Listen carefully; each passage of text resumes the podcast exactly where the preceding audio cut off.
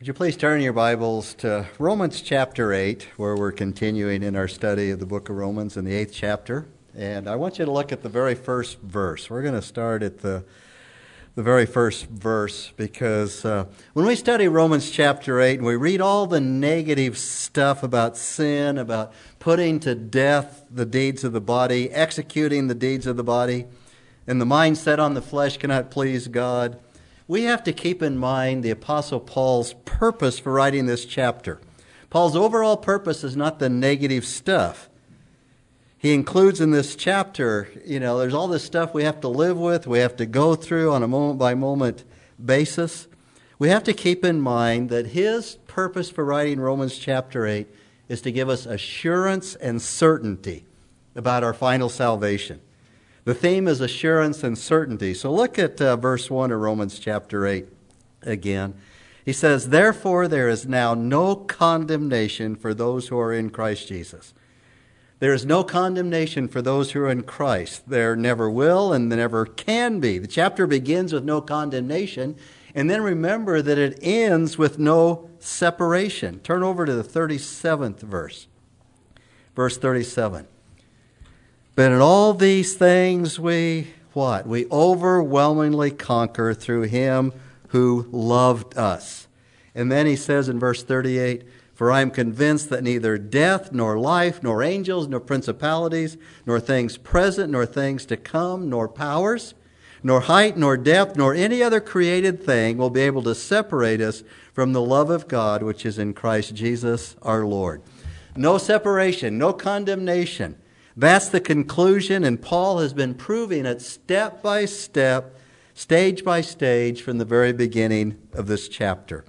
So when we come to verse 10, verses 10 through 13 of Romans chapter 8, Paul now explains two major consequences, two things that happen because the Holy Spirit lives on the inside of us. Two things that happen on account of the indwelling Spirit. And we see the first consequence in verse 10. He says, If Christ is in you, though the body is dead because of sin, yet the spirit is alive because of righteousness. But if the spirit of him who raised Jesus from the dead dwells in you, he who raised Christ Jesus from the dead will also give life to your mortal bodies through his spirit who dwells in you. Now, Paul here paints a picture of a Christian as he or she, as we are in this life. This is the definition of a Christian. Verse 10 is an exact definition or description of what we are now. And then we'll see in verse 11 a description of what's going to happen to us, what we shall be, what we are now, and what we shall be. So notice, first of all, that Paul says what we are now at the end of verse 10 the Spirit is alive. Literally, the Spirit is life because of righteousness. This is an understanding of who we are as Christians in the here and now. In our spirit, because the Spirit is in us, the Spirit is life, then we are given life. He said in verse 2 For the law of the Spirit of life in Christ Jesus has set you free from the law of sin and death. So here is a man or a woman in Christ, one who is born again. They are given new life. They are alive. Whereas before, remember it said that in, in 1 Corinthians chapter 2, they weren't interested in the things of God. Not interested. That the, the natural man cannot understand the things of the Spirit of God. They're foolishness to him. They can't understand them because they didn't have the Spirit of God. And so in our spirit, as Christians, we are alive, but people without the Spirit, they are, they are dead. But now we are alive in Christ because he has imputed his righteousness to us. In other words, the Spirit of God has come to dwell within us. We are alive. If you are in Christ, that is a description of who you are in the here and now. But while that is true of us in the Spirit, it's not true of us in the body, is it? The body is dead because of sin. And that is the position of every Christian. While we are in this life, while we are in this world, that will be the position of every Christian. In the spirit, we are alive, but in the body, we're considered dead. According to first chapter of Ephesians, if you were read to that, spiritually, we are seated in heavenly places now. We're seated with Christ now. We have been made alive with Christ now. We have been raised with Him now. We have redemption through His blood. We have the forgiveness of our trespasses according to the riches of His grace. You can read that in Ephesians chapter 1 when you get the opportunity. But while we are in this life, while we are in this world, sin remains in the body. And what does that mean? We constantly have to fight it. And Paul tells us how to fight it when we get to verses 12 through 13. But we have to have the understanding of this in the here and now, the body is dead because of sin. There's no such thing as eradication of sin in this life, in this world. No such thing. I have brothers and sisters in Christ who believe that they can reach what they call entire sanctification and they can be without sin. Wrong. it just it just won't happen. There's no such thing as sin taken right out of the person. Now sin is taken out of our spirit but not out of, of the body. And so this is the experience of Christians at all times. This is the picture of the Christian in the here and now. As a Christian, we have to fight against sin. And so we're exhorted in other places to watch and pray. Now, we, we might think this is discouraging. You know, how, how, do we, how do we do this? We wonder, why do I get this trouble with sin? Romans 6 said that we are to consider ourselves dead to sin, but alive to God in Christ Jesus. Well, why do I have trouble with sin? Why do I get up in the morning and all of a sudden, you know, I have these thoughts or I see this thing or I do this, you know? Why all this? It's because sin is left in the body. Now, that does not mean you're not responsible for your sin. It doesn't mean that. But it does mean that you don't need to be troubled over your sin in the sense that there is no sin that can take away your salvation. No sin that can t- take you out of Christ. No sin that's going to make the Holy Spirit leave you and depart and go someplace else. He's given as a pledge, as a, as a guarantee. And the fact that you are conscious about the sin within you, and you may be discouraged about the sin within you, and the fact that you are conscious of the strength of the sin within you shouldn't make you worry about your salvation. It shouldn't make you worry whether you are saved or not. Why? There is no condemnation, there is no separation.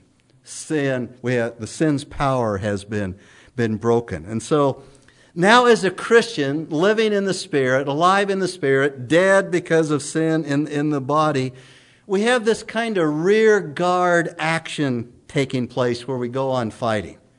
The war has been won, the victory is assured, but we must constantly fight the battle with sin that is left in the body. In the here and now, we fight the battle with sin. Paul told us that in Romans 6. Do not let sin reign in your mortal body. How do you do that? You fight against it. Don't let it, don't obey its lust. How you do that? You fight against it. But says, go on presenting your members of your body don't go on presenting your members of your body to sin as instruments of, of righteousness. So that is the condition of every Christian. That is our condition in the here and now. Already saved, saved in the Spirit, but sin remains in the body. Why? The body is yet to be saved. So that's why Paul continues in verse 11 of Romans chapter 8 with the ultimate destiny of the body. The body's not there yet, right? But if the spirit of him, verse 11, who raised Jesus from the dead dwells in you, yeah, we got that. He who raised Jesus Christ from the dead will also what? Give life to your mortal bodies through his spirit who dwells in you. You see, the life given to our mortal bodies is yet to come. In this life, in our present condition, we're left with disease and death in the here and now in our mortal body. Now, in verse 11, we come to the resurrection, to the, the glorification of our body. The Holy Spirit dwells in our body. Give us, giving, Paul has given us assurance. He's, he's showing us why we should be rejoicing. We're already saved in spirit, and we will be one day saved in body. Our bodies need to be made really alive. So I want, to, want you to turn to a couple passages of Scripture in this, over to the fifth chapter of Second Corinthians. Second Corinthians chapter 5. And I'm in First Corinthians. Get Second Corinthians here. Second Corinthians chapter 5, the verse, first verse this tremendous passage of Scripture that tells us about the, the glorification of our bodies. He's, he's going to call our physical body a tent. We now live in a tent. Whereas the glorified body that we will receive in heaven is a building from God, not made with hands. Verse 5, or verse 1 of chapter 5. For we know that the earthly tent, which is our house, is torn down, that is the tent structure that houses us, is torn down, if it's destroyed, we have a building from God, a house not made with hands, eternal in the heavens. For indeed in this house we groan, longing to be clothed with our dwelling from heaven. And here we, in the here and now, we live in a tent. Our spirit that is alive is living in a temporary structure that's really not very good. You know, as kids, I used to think it's really great. We'd put a tent out in the backyard. We'd go to Cascade. We'd stay in a tent for a while. And, and that worked pretty well until it started pouring down rain and there was thunder and lightning. And then our tents would wear out and we'd have to get a new one. Our human bodies are susceptible to disease, wear, and tear, susceptible to the sins of the body. And on account of sin, the physical body is dying. The body began to die the moment you were born. Dr. Dar- Dr. Lloyd Jones has put it this way. He's a physician as well as a pastor. He says, The moment we enter into this world and begin to live, we also begin to die. Your first breath is one of the last you'll ever take. The principle of decay leading to death is in every one of us. In other words, if we're going to be suited for heaven, we need to have a body that's suited for heaven one that can enjoy and participate in everything that heaven has to offer. We need a body that's able to receive all that God has for us for all eternity. So we will have a resurrection body. We will have a house, a glorified body that's not made with hands, eternal in the heavens. And, and this does not mean that God's just going to take our dead bodies and revivify them, that is, give them kind of life or resuscitate them and so restore them to our, our present material existence. That doesn't do us any good to just take our bodies and make our human physical bodies new again. No, reformation needs transformation. The raising and changing of our bodies into a new and glorious vehicle one that's uh, in keeping with our personality and who we are. There's resurrection is the liberation from all frailty, the liberation from all disease, pain, decay, and death. What is mortal is swallowed up with life. Paul said in 1 Corinthians 15 that flesh and blood cannot inherit the kingdom of God, nor does the perishable inherit the imperishable. What do we got to do? He says, Behold, I tell you a mystery. We shall not all sleep, but we all will be changed. In the moment, in the twinkling of an eye, at the last trumpet, for the trumpet will sound, the dead will be raised imperishable, and we will be changed. For this perishable must put on the imperishable, and the mortal must put on the immortality. And so, the first consequence of the indwelling spirit is that uh, we have life in the Spirit, and then one day we will have our bodily resurrection and we will be given a body for eternity that's in keeping with the resurrected body of our Lord Jesus Christ. But now we come to a second consequence of the dwelling in us of God in Christ through the Spirit. The first is in terms of life. The second, Paul uses a different word, or an interesting word, that has to do with debt or obligation. So go back to Romans chapter 8. Romans chapter 8, verse 12. One of the consequences is this debt that we owe. Verse 12 So then, brethren, we are under obligation or under debt or have a debt, not to the flesh to live according to the flesh. The word translated obligation in some of the translations is the word debt. In, in the first chapter, of Romans chapter 14, when Paul was giving us, you know, I'm not ashamed of the gospel as the power of God unto salvation, Paul says there also that he was giving a debt when he was saved, an obligation. That obligation was to proclaim the gospel. When we are saved, we are given an obligation to proclaim the gospel to others. And here, Paul is saying, in addition to the debt, the obligation to share the gospel, we have an obligation to live a righteous life. We now have no obligation to the sinful nature to live according to it. We've been freed from sin. It has no claim on us. We owe it nothing. Rather, our obligation now is to the Spirit of God, to live according to His desires, to live according to His dictates. And Paul's point seems to be this if the indwelling Spirit has given us life, which He has, our spirit is alive, then we cannot possibly live according to the flesh, since that way lies death. In other words, how can we possess life and court death simultaneously? Paul would say that that's ludicrous, it's unthinkable. We are in debt to the indwelling spirit of life. We are obligated to live out our God given life and put to death everything which threatens it or is incompatible with it. And so in verse 13, Paul gives us a solemn life at death alternative on how we are to live. He says, For if you are living according to the flesh, you must die. But if by the Spirit you are putting to death the deeds of the body, you will live. There's a kind of life which leads to death, and there's a kind of life. Uh, let me turn that around because there's a kind of life that leads to death, and there's a kind of death which means, leads to life.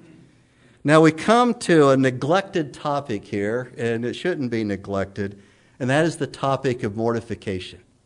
How many of you heard of mortification of sin, mortification of, of the soul? Yeah, we, we don't talk about that anymore. Mortification is the process of putting to death the body's misdeeds. We don't hear much about that, but our evangelical forefathers wrote volumes on that. John Owen's classic work, The Mortification of Sin, is still worth reading and applying to our lives.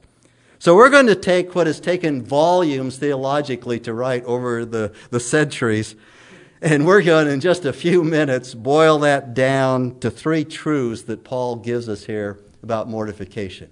And it really is the application here. What is mortification? Mortification is putting to death the deeds of the body.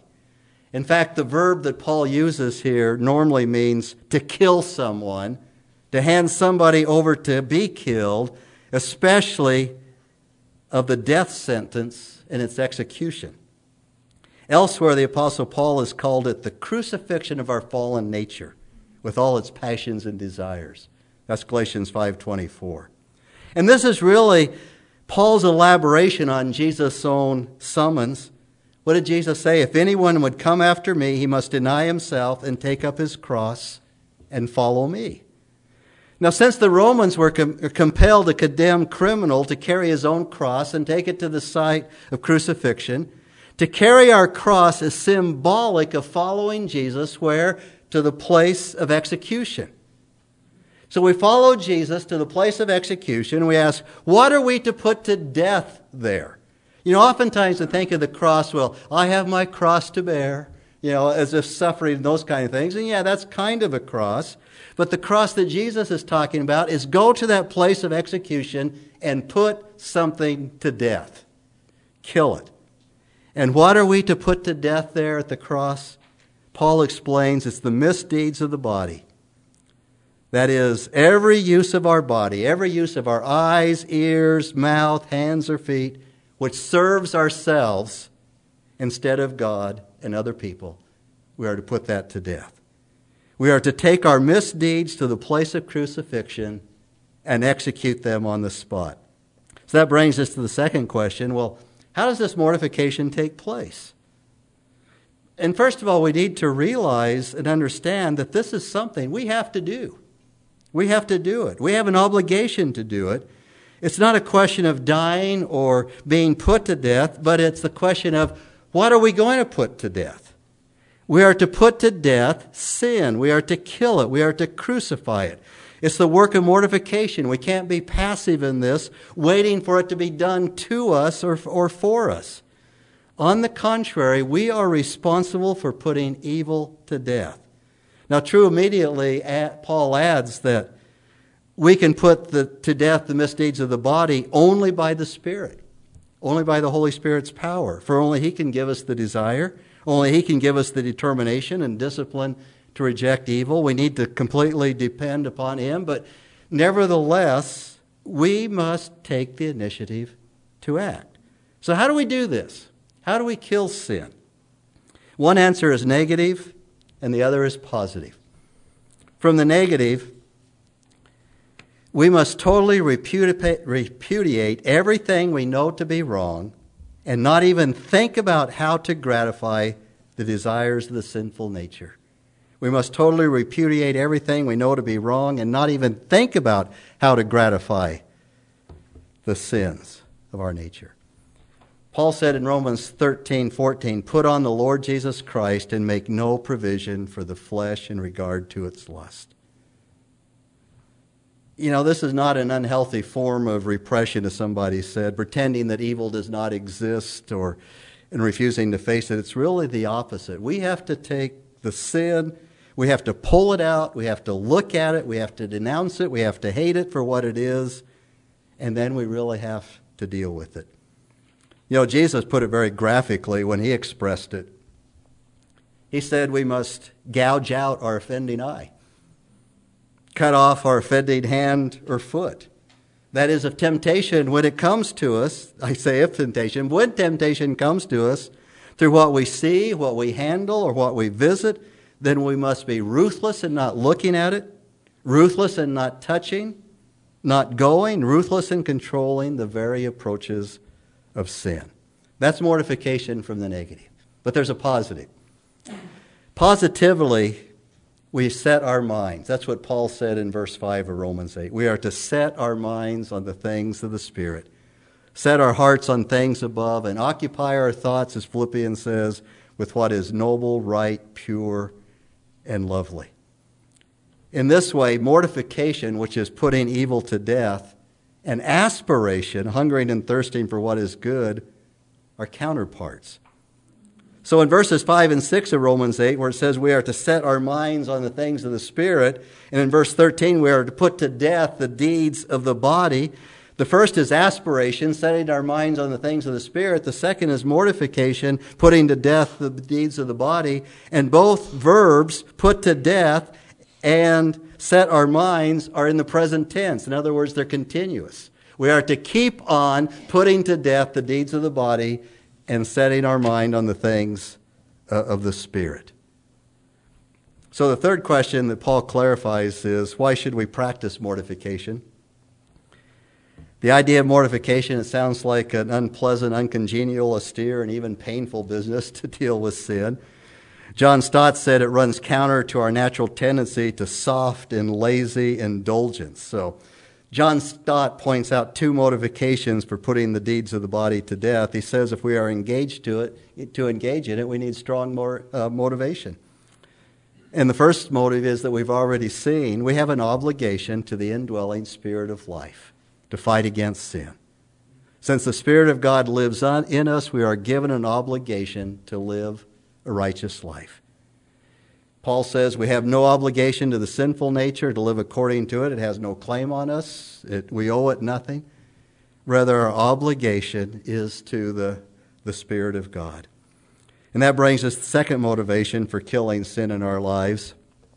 The other motivation on what Paul now insists is that Mortific, mortif, mortification is the only road to life. Putting death to sin is the only road to life. And he uses a really great word here in the Greek, zezesthe. Zezesthe, which is a little bit hard to say, but literally it means you will live. You will live. If you do this, you will live. Now remember, Paul is not saying if you put sin to death, if you fight against sin, if you crucify the sins of the flesh, that uh, you're going to gain your salvation. No, remember, that's why we started where we did, because the salvation issue is already settled. So, what kind of life is Paul talking about here? Because we know that eternal life is a free gift, it's an undeserved gift. And now it sounds like he's making life a reward for self denial. Now, using the word life here, he's not referring to what we call eternal life or salvation or those kind of things. He's really alluding to what we're going to be talking about next Sunday.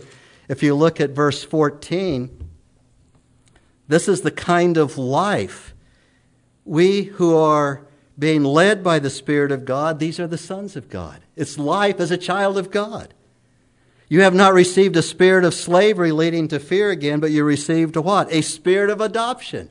It's life as being adopted into God's family. It's the life of those who are led by the Spirit and assured of, of God's fatherly love. And we'll see that in the next verses next time. In other words, it's that rich, abundant, satisfying life that can be enjoyed only by those who put their misdeeds to death. In other words, it's the abundant life that Jesus promised. The abundant life. You will live the abundant life. You'll experience what God has for you in this life if you put the deeds of the flesh to death. So even the pain and mortification is worthwhile if it opens the door to fullness of life. And this is one of the, the several ways in which we see that radical principle of life through death. It lies at the heart of the gospel. So I just want to conclude with with, with two thoughts related to this because the theme in the first part of, of uh, Romans was justification. We are justified by faith. And then now in Romans chapter 8, it's sanctification. You know, we, we got to die to something before we can be justified. We have to die to something before we know our sanctification and our holiness. And so, according to Romans chapter 6, it is only by dying with Christ to sin the penalty, therefore, paid by Jesus Christ, that we raise are raised to a new life of forgiveness and freedom. That's justification. And then here, and according to Romans chapter 8, it's only by putting our evil deeds to death. It's only by putting our evil deeds to death that we experience the full life that God has for us as His children. And that's sanctification. I know that was a quick summary of some pretty tough verses, but may God add his blessing upon his word. Shall we pray?